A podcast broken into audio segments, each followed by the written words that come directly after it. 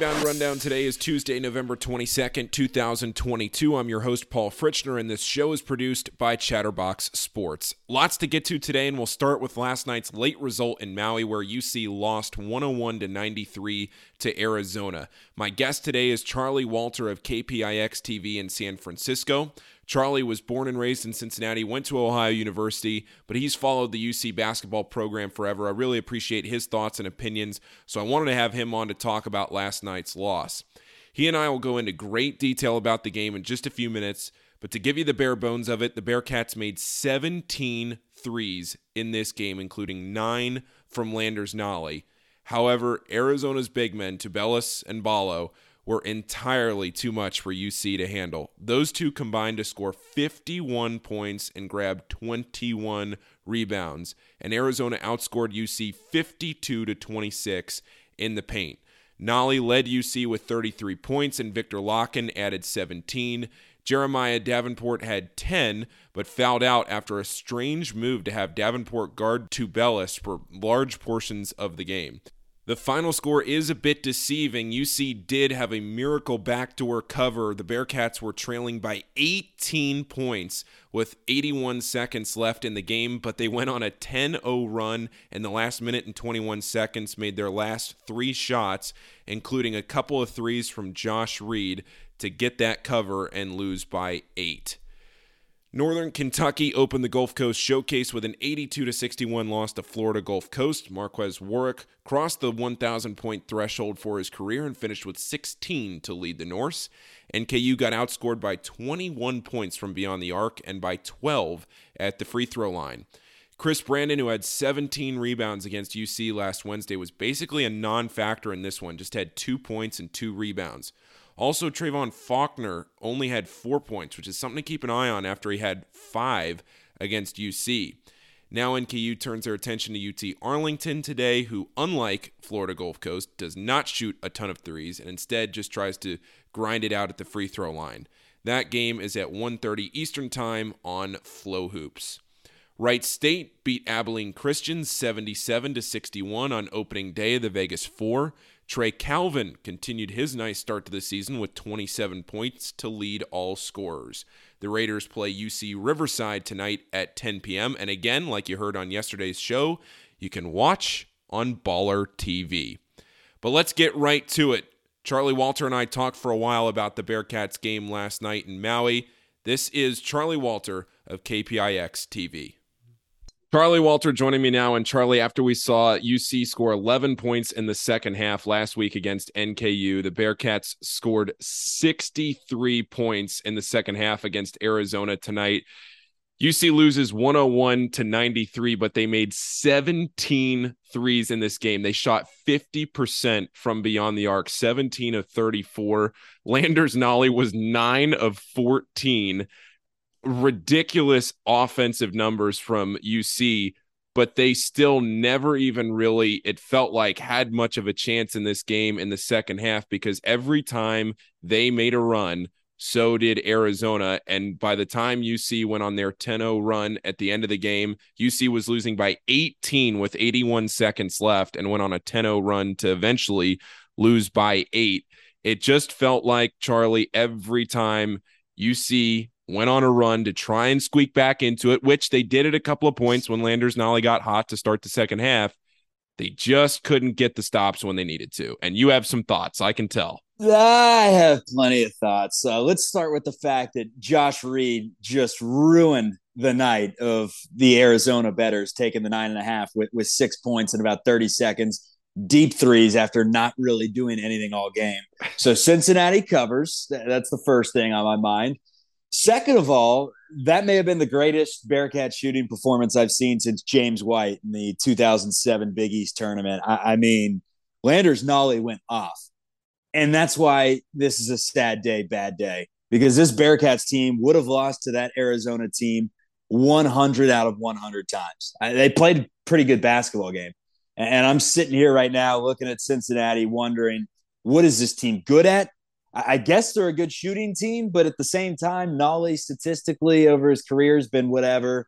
DeJulius has been whatever from deep. Davenport's been a little better than whatever. Mika Adams Woods, not really. So I don't know if this is going to be a great shooting team. They, they, they shot the hell out of the ball last night, we'll see what they do against the Buckeyes. But I have no idea what this team's good at. I have no idea what this team's identity is supposed to be. I don't understand what the signing of Ezikpe was. If he's not going to play, and if he's not ready to play at this level, he's a fifth year senior. Um, I'm just sitting here right now, and uh, like a lot of Bearcat fans are, I'd imagine. I'm, I'm excited to see some Jizzle James and potentially Flory Bidunga down the road because uh, I don't think this team's going to win many games. I think it's going to be more the same that we saw the last two years. And he, all you can really do is point the fingers at the last couple of years of, of Mick Cronin's recruiting cycle and then the uh, the era that was John Brannen, where everyone seemingly, you know, just backed out on him and said, we're good. We're either leaving or at this point, everyone seems to be gone aside from uh, the, the, three guys in the Bearcats starting lineup. Viktor Lakhin, I think, is a plus for the Bearcats. Uh, I like Daniel Skillings. Josh Reed showed a little bit of promise in the last minute or two, but uh, aside from that, and, and Nolley, of course, I just I don't know where to start with the team. They're they're they're soft. They don't look like a Bearcats team of the past that was you know i mean this looks like what we've seen the last couple of years so i'm not surprised it looks like a team that's going to go up against the houston cougars and lose by 20 yet again um, maybe i'm wrong they come out against ohio state and, and, and, prove me wrong and they're a better team than i'm giving them credit for or maybe they go out there lose to louisville and we're all sitting here like wow this is you know again a middle of the pack to bottom uh, american athletic conference team so those are my initial thoughts. I, I just I don't know what to think of this team. Charlie, you texted me about midway through the first half and you said, How open and honest can I be on this podcast? And I said, As long as you keep it kid friendly, you can be as honest as you want because that's what the people listening to this podcast appreciate. And I think you summed it up pretty well, uh, as brutally frank and honest as you could right there, because this was about as well as UC could play offensively. They may not play a better offensive game than what you saw tonight. If you stayed up, if you're listening to this podcast and you stayed up to watch this game, you watched what was probably the best UC offensive performance of the season. And if you didn't watch this game, you missed it. So go back and watch the highlights. UC, though, even though they shoot 50% from three, they make 17 threes, they shoot 47% from the field. Arizona shoots 62% from the field. They shoot 53% from three, eight for 15 from beyond the arc. And even more importantly for Arizona, not only did they shoot well from three, they also dominated in the paint 52 to 26 of points in the paint for Arizona. The big men for Arizona were just dominant all night long. Tubelis, Ballo, Tubelis goes for 30 and 11 in this game. Ballo goes for 21 and 10. So two double doubles for Arizona tonight. They had five players scoring double figures. Cincinnati scored 93 points in this game, 194 points combined in a college game. And it still felt like Arizona was in control for probably 33 of the game's 40 minutes. So here's where I'm going with this Arizona hit some tough shots, sure. But probably 70 to 80 of those points tonight were just easy looks. Just a, a lack of Cincinnati post presence. And I mean, look, Wes Miller inherited a tough situation where because John Cunningham dragged his feet and because the situation went on with John Brannen, are we going to keep him or the Bearcats going to let him go? because of that, he, he got a late start on recruiting, but he brought guys in like Ody Oguama and he, he spent a, a, scholarship on Sage Tolentino, who doesn't look to be ready, and he's redshirting, and brought in Kalu Ezikpe, who isn't seeing the floor in the second half of this basketball game. And at some point, you got to. I, I, love me some Wes Wooden. I, am still sitting here, and it's call options on Wes Miller. I don't necessarily know why. I don't know what he's shown me at least on the floor, that it makes me think it should be call options. But I believe in him for a, multitude of reasons. Uh, the biggest being the recruiting that he's done. But as of right now, when it comes to getting a big, uh, soft. Uh, he, brings in, you know, Rob Phinisee, who good defender but can't really score.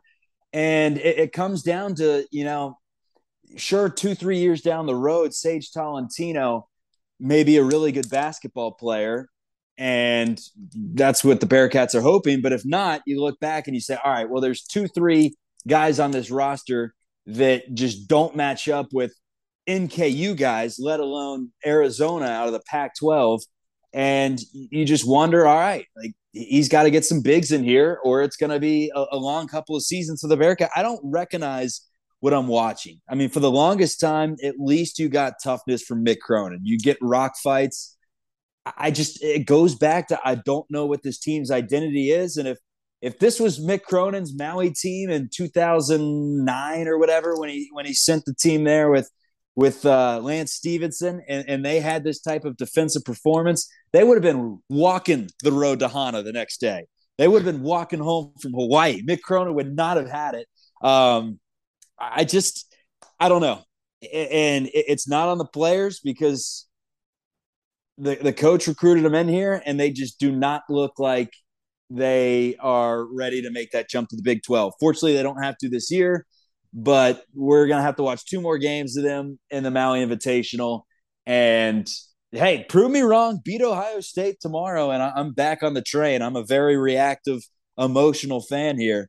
But what I saw tonight, the fact that the Bearcats shot lights out like they did in that Illinois game last year, really their only significant win of the season. That's how they got it done. They shot lights out. They shoot lights out in this one, and never even had a chance. They would have lost that game 100 out of 100 times. Maybe Arizona is the best team in the country and I'm overreacting, or maybe they're the 14th team in the country and Cincinnati is just not a good basketball team and wouldn't be better than my alma mater, Ohio University. And that's what I'm afraid of right now is that this Cincinnati team has fallen off that hard. And people are saying, let's wait, let's give Wes time. You got it.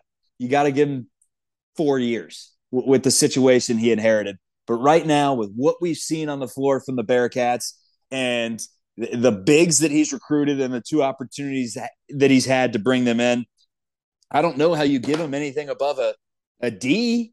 I mean, I like the Daniel Skillings signing. He looks real nice. He's going to be a good player in three, four years. And I like bringing in Landers Nolley when he probably could have gone to a bigger school. Those are his two biggest wins right now as a head coach. Aside from that, I'm sitting here and I'm just wondering because I don't know what their brand of basketball is. I don't know what he's trying to do with some of these lineups where he's throwing out Phinisee, Oguama, and Jared Hensley in the same lineup. I, I, I don't know, man. I, I don't know. well, I got I got one more thing for you here, Charlie. Before I let you go, uh, Landers Nolley scores 30 three points in this game, nine for 14 from three, 12 for 18 from the floor overall. Mika Adams Woods has 11. Uh, Viktor Lakhin finishes with 17. Jer- uh, Jeremiah Davenport, he fouled out. He had 10. But I think it goes back to the the point that you made about this team's identity. And you like to think that they pride themselves on the defensive side of the floor, and then they go up and give over 100 points to, granted, one of the best offensive teams in the country in Arizona. But this is a Cincinnati team that is very much looking for an identity. And if you can't win a game where you score 93 points and you can't get production out of your bigs, where you're going to have, uh, you know, Ballo and Tubelis tonight, who just completely overmatched UC's front court all night long. They were getting anything and everything they wanted to combine for 51 points that's just going to be an identity issue for this UC team. And if they keep just playing one big, that's going to be an issue. Well, they don't have any better options. You uh, know, that's John, that's the that's the point. John John Newman's someone that's potentially coming back down the road, but he's not going to help you in that regard. He gives you another perimeter defender, but you have that with Rob Phinisee right now, who's who's stepping into some of those minutes potentially, and, and that's not your biggest issue. You got the Bearcats got bullied in the paint uh, dominated in transition. It seemed at least. I, am not looking at the box score here, but it seemed like they got dominated in both. Arizona was getting easy shots. Cincinnati was not. Since he was taking tough shots and hitting tough shots, they go ice cold, miss some of their shots. It's a 30 point basketball game. It looked like uh, Memphis with John Calipari when they were playing Mick Cronin with, with John Williamson and Marcus Sikes and Jamual Warren. It, it looked that overmatched at times and, and the fact that Cincinnati covered is absolutely incredible. Um, with, with all the shots that they were hitting late. I think Nolley hit three down the stretch, then the Josh Reed hit a couple. But again, it, it goes down to this isn't a physical basketball team. I'm sitting there at home watching the uh, for my job. I cover the Golden State Warriors, one of the best moving teams off the ball in, in basketball history. And then you watch the Bearcats, and it's more the same of what we've seen: pass it around the perimeter, chuck up some threes. I don't know if it's a good enough shooting team to win a lot of games that way. Um, so we'll see. There's nothing that I saw from this game that makes me think they're an NCAA tournament team. The only thing that I do like is the fact that uh, Landers Nolley potentially will be a Bearcat next year if he decides to come back because he's uh, he's really good. He's a good player. Yeah, he is. Like I said, finished with 33 tonight. So now UC will play today as you all listen to this, and they will play Ohio State uh, in that game uh, this afternoon. And that game um, will be at 5 p.m. Eastern Time on ESPN2. Charlie, uh, I'm glad I gave you an opportunity to vent this one out. Uh, this was a long night for UC, uh, and uh, now it's over at I'm looking at the clock 2:07 a.m. Eastern I like, time. And, and Viktor Lakhin, I haven't said anything about him. He looks like he's going to be a nice player for the Cats, and they, and they do have a few guys that you're pointing to, and you like what they could be down the road. But it's going to start with a big man. I know Cincinnati, the, the a top five big man in the class of 2024 who could potentially reclassify. Five star Flory Bidunga, the six nine guy. They they need to land some of these recruits because through the portal, with with the bigs that they've brought in, through the two last year with Abdul Ado and, and Koval, and now Ody Oguama last year that they brought in, and then this year bringing in Ezikpe. These just aren't Bearcat bigs, and you, you can't get on them because they're collegiate athletes that make probably little money off their NIL, and they're going out giving it everything they have. So you can't get on them. All you can point at is the coach that's making millions of dollars, and that you know isn't going to have a hot seat anytime soon, nor should he but um, you expect them to bring in a, a, little bit more of bigs that fit the Bearcat brand of toughness. There's a new stadium. They're heading to the Big Twelve.